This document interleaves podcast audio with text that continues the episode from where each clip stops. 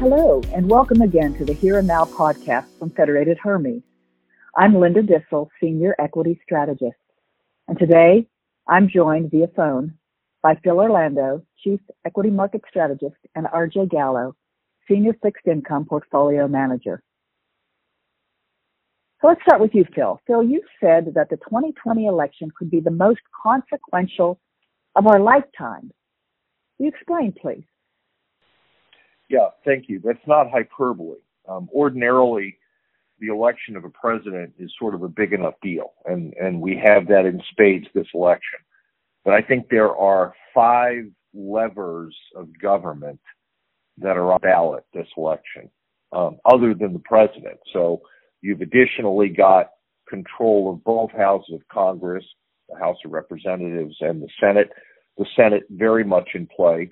And depending upon what happens there, you may or may not have a legislative check and balance, uh, which means that that uh, legislative initiatives may not be down the center of the fairway, and we may get uh, a movement uh, um, potentially to the progressive left, which might have a, a potentially deleterious impact on economic growth, corporate earnings growth, and ultimately share prices. I think the fourth lever Uh, is the Supreme Court. The untimely passing of, of Justice Ginsburg has really shown a light on what's going on at the court uh, in terms of uh, a progressive, liberal, reliable vote, Justice Ginsburg, possibly moving over to the conservative side in the form of uh, Judge Amy Coney Barrett for the next twenty-five years. Um, Democrats are obviously upset with that, particularly in light of the Merrick Garland situation four years ago. Uh, and so there's speculation that Vice President Biden, should he get elected and should there be a blue wave, might introduce things like term limits or increasing the size of the court to retake that, that liberal balance. And then finally, the Federal Reserve. Uh, Jay Powell, the chairman of the Fed, I think has done a, a pretty good job cutting rates to zero back in March, telling us he'll keep rates at zero uh, at least till the end of calendar twenty-three. But his term as the chairman of the Federal Reserve expires in January of twenty-two, and the next president will either reappoint Chair Powell or select a, another chair. And, and Vice President Biden has talked about Uh, increasing the Federal Reserve's mandate. Historically, they would look at uh, sort of the Phillips curve trade-off between stable inflation and full employment. Vice President Biden's talking about introducing a third racial diversity mandate to the Fed's purview. So all of those things are on the ballot. Um, so it's not just selecting a president. So, you know, all in, I, I do believe it's the most consequential election of our lifetimes. And, you know, I hear you saying that, Phil, but uh, uh, the things that you're pointing to are very, very important for the long term for our country and seem to be very much more socially directed. I've seen discussions that said it doesn't matter who wins as far as economic policy is concerned. We're all populist now, regardless of who wins. Look for trillions of dollars of spending. As far as the markets are concerned, is it as consequential, really? I, I think it is, because the risk of a blue wave is that um, legislative legislative initiatives get out of that middle of the fairway kind of road. One of the things you just mentioned was very interesting, Linda, that historically it doesn't really matter whether the president's Republican or Democrat, whether control of the Senate, control of the Houses, Democrats or Republicans. They've all sort of shared those responsibilities, you know, with by and large great success over the last ninety years or so, and there hasn't been much deviation for the market, except there have been a couple of instances where the results of the stock market have been substantially less on an annualized mm-hmm. basis. And in those instances, it's been when there has been uh, a Democratic takeover of Congress, that, that you've had both houses in Democratic control, and in those instances, legislative initiatives have been less economic friendly, less business friendly, less stock market friendly, and that's that's been reflected in, in weaker share price performance. So from the perspective of investors, They're they're hoping for split government. Split government, divided government works, um, and so that's one of the concerns here. Do we do we just get you know do we sort of share government and everyone gets to put their initiatives on the table, or um, you know do we get this so-called blue wave and everything sort of shifts to the progressive left? And and is there an impact on economic growth, corporate earnings growth, and ultimately share prices that we as investors need to need to concern ourselves with?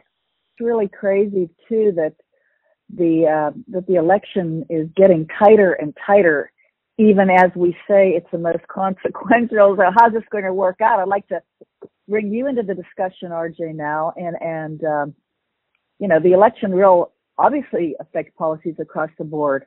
But what are the policies in which the candidates differ most, and how do you think those policies impact the economy and the market? Well, I, I think I, I would echo Phil that uh, you know all elections have consequences. Um, this one does seem particularly consequential, but they all have consequences. That's a phrase that we've heard now from both sides of the aisle when the majority party or the party in power does something that the minority party opposes. Um, in terms of their greatest contrast, in terms of policy areas that matter most to the to the economy and markets, um, I would. It's a pretty short list that's worth emphasizing: uh, taxes, health policy, uh, energy and the environment, and labor and education. Uh, President Trump, Vice President Biden are pretty much diametrically opposed across each of those big issue areas. Um, on taxes. Uh, the Wall Street Journal recently made a comment that the unifying aspect of G O P ideology is low taxes. And President Trump has fit the bill with respect to that with the two thousand seventeen Trump tax cuts. Meanwhile, Democrats unite around the idea that high-income earners and corporations should pay more in taxes. So they're really on opposite sides of the spectrum here. President Trump would look to reduce the top capital gains rate to fifteen from twenty, and he would likely look to extend the expiring components of the Trump twenty seventeen tax cuts. So more tax cutting from him should he be reelected. Uh, should Vice President Biden end up being in the White House, he wants to raise the top marginal rate for individuals back thirty-nine point six. That's where it was prior to twenty seventeen. For everybody making four hundred thousand dollars per year or more. And he also wants to tax all investment income at that same rate for anybody who makes more than a million in income. And lastly, and this is pretty important, I think, to the markets, to the point that Phil was making earlier, um, Biden wants to raise the corporate tax rate back to twenty-eight. Currently, it's twenty-one. It had been thirty-five before the Trump tax cuts in twenty seventeen. So that would reduce the after tax return to capital, obviously, by raising the corporate tax rate to twenty-eight. So there are pretty big differences on the tax front. Now, on health policy, President Trump remains committed to dismantling and replacing the A C A. Vice President Biden wants to expand on energy and the environment. President Trump has been committed to expanding domestic fossil fuel production, which has helped get the U S to energy independence, which is a pretty good thing uh, in the near term. That said, President Biden, should he be elected, uh, believes that we rely too much on fossil fuels, and natural gas is okay for now, but it's transition fuel, and ultimately he wants to put the U S on a path to zero carbon emissions by twenty fifty. President Trump pulled us out of the Paris Climate Accords. Uh, uh, President Biden wants to put us back in to the Paris Climate Accords, so vastly different. And when you think about the cost implications of a heavy focus yeah. on renewable energy versus fossil fuels, you can see how that would have big impacts on the market from consumers to businesses. Yeah, it's, uh, excellent points there, R J. Uh, the one that I keep seeing come up is the idea that Biden may give the largest tax hike since nineteen sixty-eight, but how curious is it that with, he, with him as the front runner, and I think the last I saw, best odds of the Democratic sweep, that the stock market seems to have been good with it. I don't know. What do you think, Phil? I mean, why is the stock market doesn't seem to care about the odds of a tax hike, which earnings wouldn't like?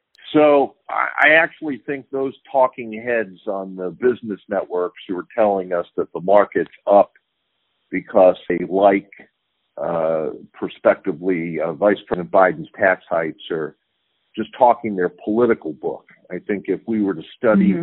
you know, the math on this, uh, the, it would be a very different story. I don't think the market is up because, uh, uh, because of those tax hikes. You, you look at the stock market over the last four years since, since Trump was elected, stock market's up seventy percent in part because of the, the lower tax regime. I thought that uh, R J did a brilliant job of, of outlining the differences between the two camps.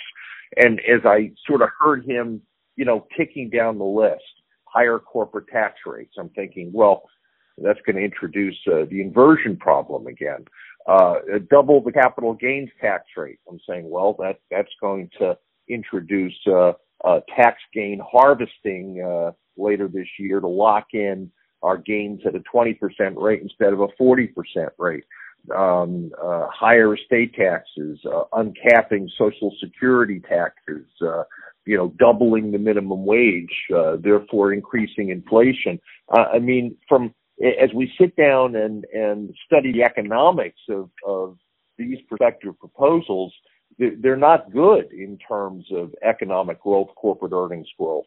Um, I think the market's rallying for a different reason, um, and that reason may be that somehow they think that that, uh, that President Trump is going to get reelected based upon um, you know narrowing polls in some key uh, some key swing states.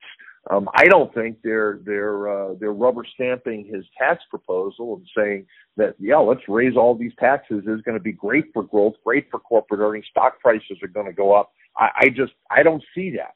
Um, so maybe maybe I'm missing something here, but but that's not the conclusion I come to when I look at Vice President Biden's uh, you know series of proposals on raising taxes.